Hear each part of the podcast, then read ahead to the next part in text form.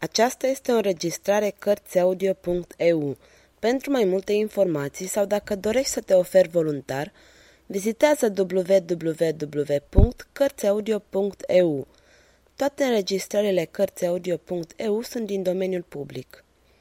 Michel Zevaco Crimele familiei Borgia Capitolul 45 Defileul capului de piatră Ragastă avuse o noapte cumplită. Până în zor dăduse tărcoale palatului, încercând să afle care era camera nopțială și urmărind luminile ce se stingeau una câte una. Când se lumină de ziua, porni spre palatul Orsini, unde fusese poftit de Giulio Orsini, care îl considera prieten. Îl trezi pe spada capa care dormea buștean și ordonă să-i înșeueze pe capitan. Trebuie să vă însoțesc, domnule?" Nu, o să mă aștepți aici. Mă voi întoarce târziu."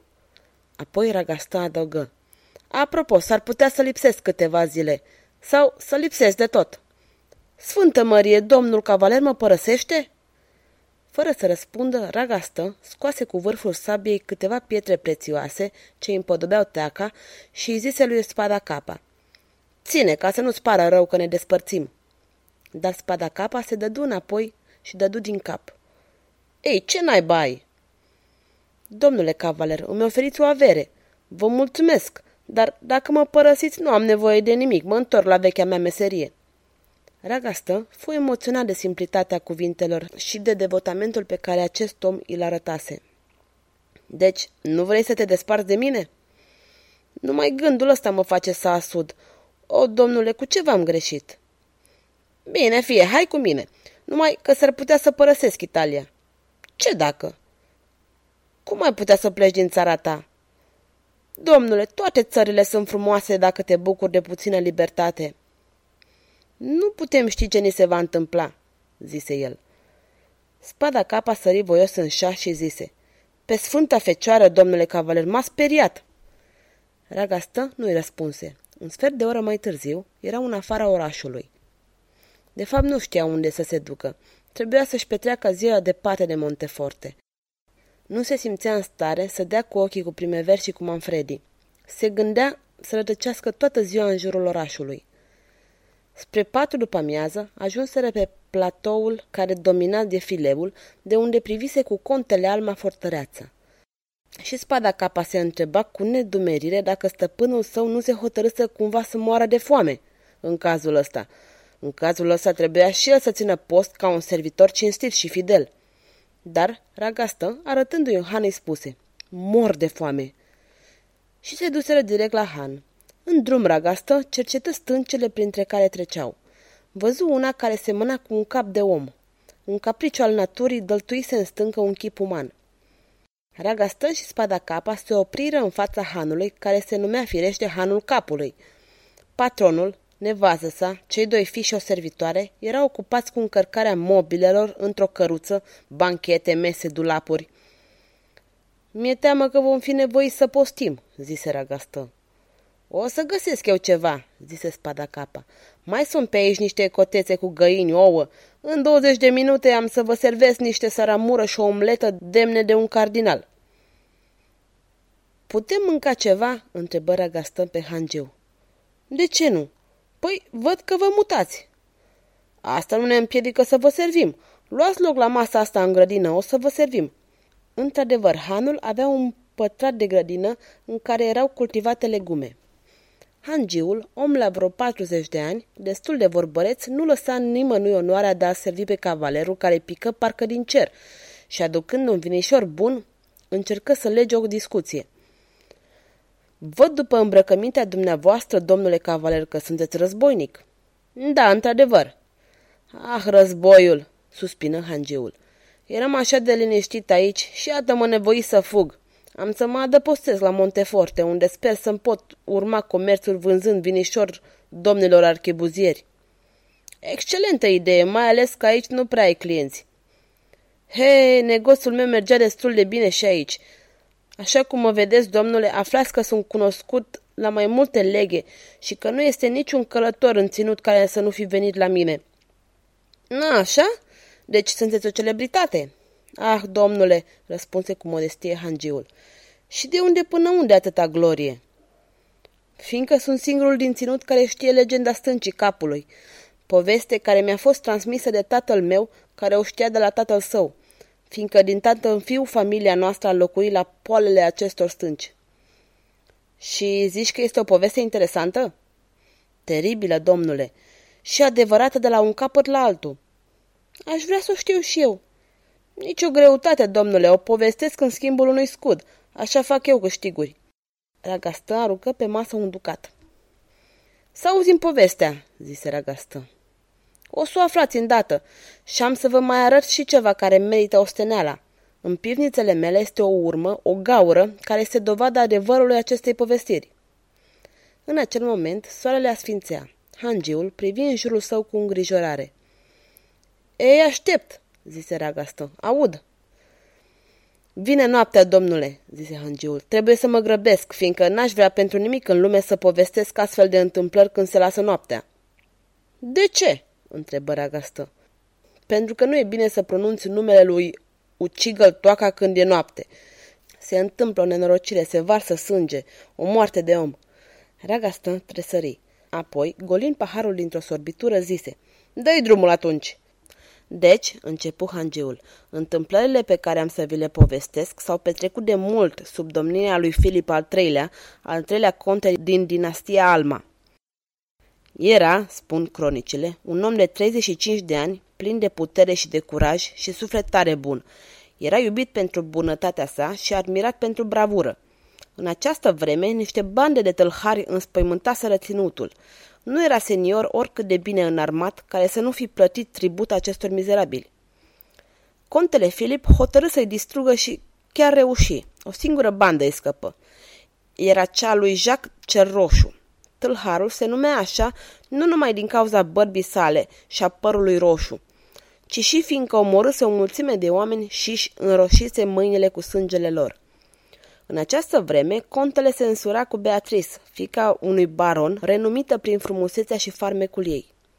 O mare sărbătoare a avut loc la Monteforte. Toți locuitorii fură invitați la mese puse sub cerul liber. Spre sfârșitul ospățului, tânăra contesă trecu pe la fiecare masă și fu aclamată de toți nuntașii. Ajungând la ultima masă, un bărbat pe care nimeni nu-l cunoștea se ridică drept în fața ei. Ce doriți?" întrebă tânăra contesă, crezând că omul vrea să-i ceară ceva. Vreau să spun că sunt îndrăgostit de frumusețea ta și că vei fi a mea în curând, chiar de-ar fi să lupt cu tot orașul ca să-ți drobesc." Contesa Beatrice țipă înspăimântată. Soțul ei și seniorii care îl înconjurau încercară să-l prindă pe neobrăzat, dar în aceeași clipă Vreo 50 de munteni de la mesele vecine săriră cu cuțitele în mână și amenințând pe oricine s-ar fi apropiat, acoperiră retragerea bărbatului, apoi fugiră și ei strigând, Trăiască Jacques cel Roșu! Această întâmplare o sperie foarte tare pe contesă. Nu-și revenise din emoție când, nu departe, se auzi sunând cornul. Era un sol trimis în grabă mare de baronii vecini. El aducea vestea că hoarde de barbari năvăliseră în nordul Italiei și că fiecare baron, fiecare conte își aduna toată armata de care dispunea. Bine, spuse contele Filip, mergi și spune-le celor care te-au trimis că mâine în zori voi porni cu oamenii mei. A doua zi după căsătorie, contele Filip se porni cu o mie de oameni. Trecu un an, timp în care contele Filip se războia pe malurile Poș și Adige. În sfârșit, barbarii fură respinși peste munți. În tot acest an de luptă se gândise mereu la tânăra sa soție și la amenințarea lui Jacques cel Roșu, dar nu era prea îngrijorat. În acea vreme, Monteforte era inaccesibil. Orașul era străjuit din toate părțile de stânci, iar defileul pe care îl vedeți la 20 de pași nu era pe atunci. O mare durere îl aștepta pe conte la întoarcere. În sfârșit, bandiții lui Jacques cel Roșu ocupaseră de vreo trei luni Monteforte. De trei luni contesa, închisă în donjonul fortăreței, ținea piept atacurilor banditești, hotărâtă să-și dea viața, dar nu să se predea. Disperarea contelui nu poate fi descrisă când ajunse aici și își dădu seama că nu poate intra în oraș. Instalat aici, chiar în locul în care ne aflăm acum, nenorocitul conte, neputincios, plânse amarnic, uitându-se mereu spre donjonul în care se închisese soția lui.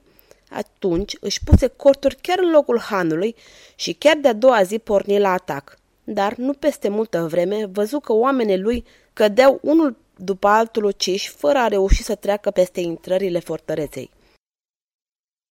Cavalerii contelui îi spuseră atunci că orice asalt este zadarnic și l anunță că în trei zile vor pleca să-și facă în altă parte altă patrie. Contele Filip o adora pe Beatrice. Îi lăsă pe cavalerii săi să vorbească și hotărâ să se omoare. Hangeul tăcu. Hai, zise Ragastă, continuă să povestești frumos. Deci, contele Filip se hotărâse să se sinucidă mai degrabă decât să-și părăsească soția. Veni noaptea, o noapte de gheață. Vântul gemea printre stâncele muntelui. Un valet aprinse focul în cortul contelui.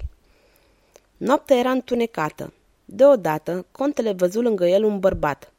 Cu tot frigul de afară, acesta era îmbrăcat în mătase subțire. Nu zicea nimic, ci îl privea pe conte zâmbind. Cine ești?" întrebă contele. Omul răspunse printr-un hohot și își puse picioarele pe flacăra din cort. Contele își dădu seama că picioarele acestuia erau doi butuci. Înțelesese că e necuratul și făcu repede semnul crucii. Mai recunoscut, zise ucigăltoaca, tremurând, dar te previn că de mai faci odată semnul ăla, nu o să te mai întâlnești niciodată cu Beatrița ta și va fi pradă lui Jacques cel Roșu. Taci, zise contele strângând din dinți nebunii de gelozie. Satan începu să râdă. Vrei să te întorci la Monteforte? întrebă el. Vrei să-l distrugi pe Jacques cel Roșu și banda lui? Vrei să o revezi pe Beatrice? Vorbește, zise contele gâfâind. Ce vrei de la mine? Nimic, sau aproape nimic. Pot să te ajut să trasezi un defileu printre stânci destul de mare pentru a putea trece cu oamenii tăi. Ai putea să iei prin surprindere pe bandiți și să te întorci victorios la Monteforte, unde o vei libera pe Beatrice. Ce trebuie să fac? E foarte simplu. O să semnezi acest act, iar eu îți voi da acest inel de aur pe care îl vei pune în deget. Cu ajutorul lui vei deschide un drum printre stânci. După zece ani te vei întoarce în acest loc și mi-aduci inelul. Dacă nu o să mi-l aduci, sufletul lui Beatrice, nevasta ta, va fi al meu. Și dacă ți-l aduc, atunci am să-mi iau inelul înapoi și în acel moment sufletul tău îmi va împarține. Accepti? Accept, spuse hotărât contele Filip. Dă-mi o pană și cerneală ca să semnez actul tău. Satan se uită la semnătură, împături hârtia și îi dădu contelui Filip un inel de aur. Timp de zece ani, zi de zi, sau mai bine zis noapte, de noapte, aduți aminte, zise el, dacă nu, sufletul lui Beatrice. Și spunând acestea, necuratul hohoti iar și dispăru. Fără să piardă o clipă, contele Filip ieși din cortul său și sunând din corn, dând astfel alarma. Anunță că vor da asaltul, dar oamenii îl crezură nebun. Contele, întorcându-se spre stânci, cu inelul pe deget întinse mână. De îndată, un zgomot asurzitor se auzi, ca și cum mii de tunete ar fi răsunat din cer. Atunci, armata, minunându-se, dar și speriindu-se, văzu cum muntele se despică, cum vocile se sparg și cum un defileu se deschide până la Monteforte. Acest drum a fost denumit defileul Iadului. Pe aici, armata lui Borgia a dat odată asalt asupra cetății Monteforte și s-ar putea ca pe aici să mai încerce odată. Da, pe aici, zise Ragaston visător. Ce să vă mai spun? Contele a putut, mulțumită de fileului, să intre în oraș. Bandițe lui Jacques cel Roșu au fost pântecați până la ultimul. Vă las să vă imaginați bucuria celor doi soți când s-au revăzut. S-au scurs câțiva ani de fericire, dar data fatală se apropia și contele Filip se întuneca din zi în zi mai mult. Veni și ajunul zilei în care se împlineau zece ani. Contele Filip se duse la preotul din Monteforte și a avut o lungă convorbire cu acesta. A doua zi, seara, contele se îndreptă spre locul unde ne aflăm. Miezul nopții sosi. Satan a apărut și el. Bine, zise el, văd că ai venit la întâlnire. Mi-ai adus inelul? Uite-l, poți să ți-l iei. Satan întinse mâna grăbit, dar o retrase imediat scoțând un urlet îngrozitor. Contele Filip adusese inelul, dar într-un vas cu apă sfințită. După termenii actului, Satan nu avea decât cinci minute la dispoziție pentru a lua inelul. Ei, ia-l, ia-l odată, repetă contele Filip. De 20 de ori încercă Satan să ia inelul. De fiecare dată însă scotea un urle de durere groaznică. Apoi zise, Sunt învins, dar ascultă, am să mă răzbun. Privește. Bătu un pământ cu piciorul său de lemn. O stâncă tremură, apoi se prefăcu în bulgări și în stâncă a apărut parcă dăltuit de un sculptor capul contelui Filip. Vezi această stâncă?" zise Satan. Este o statuie de care va fi legat destinul celor din familia Alma. Când această rocă va cădea, când va dispărea acest cap de granit, casa Alma va dispărea și rasa ta se va stinge. Și zicând aceasta, Satan intră în pământ. Hangeul, după ce termină povestea, dădu din cap cu gravitate. Să vă arăt locul în care a bătut Satan cu piciorul, dacă vreți să veniți. Pe cuvântul meu că sunt curios să văd, zise Ragastă. Și îl urmă pe Hangiu. Acesta aprinse o lanternă și început să coboare o scară tăiată în granit. Aici e pivnița dumneavoastră?"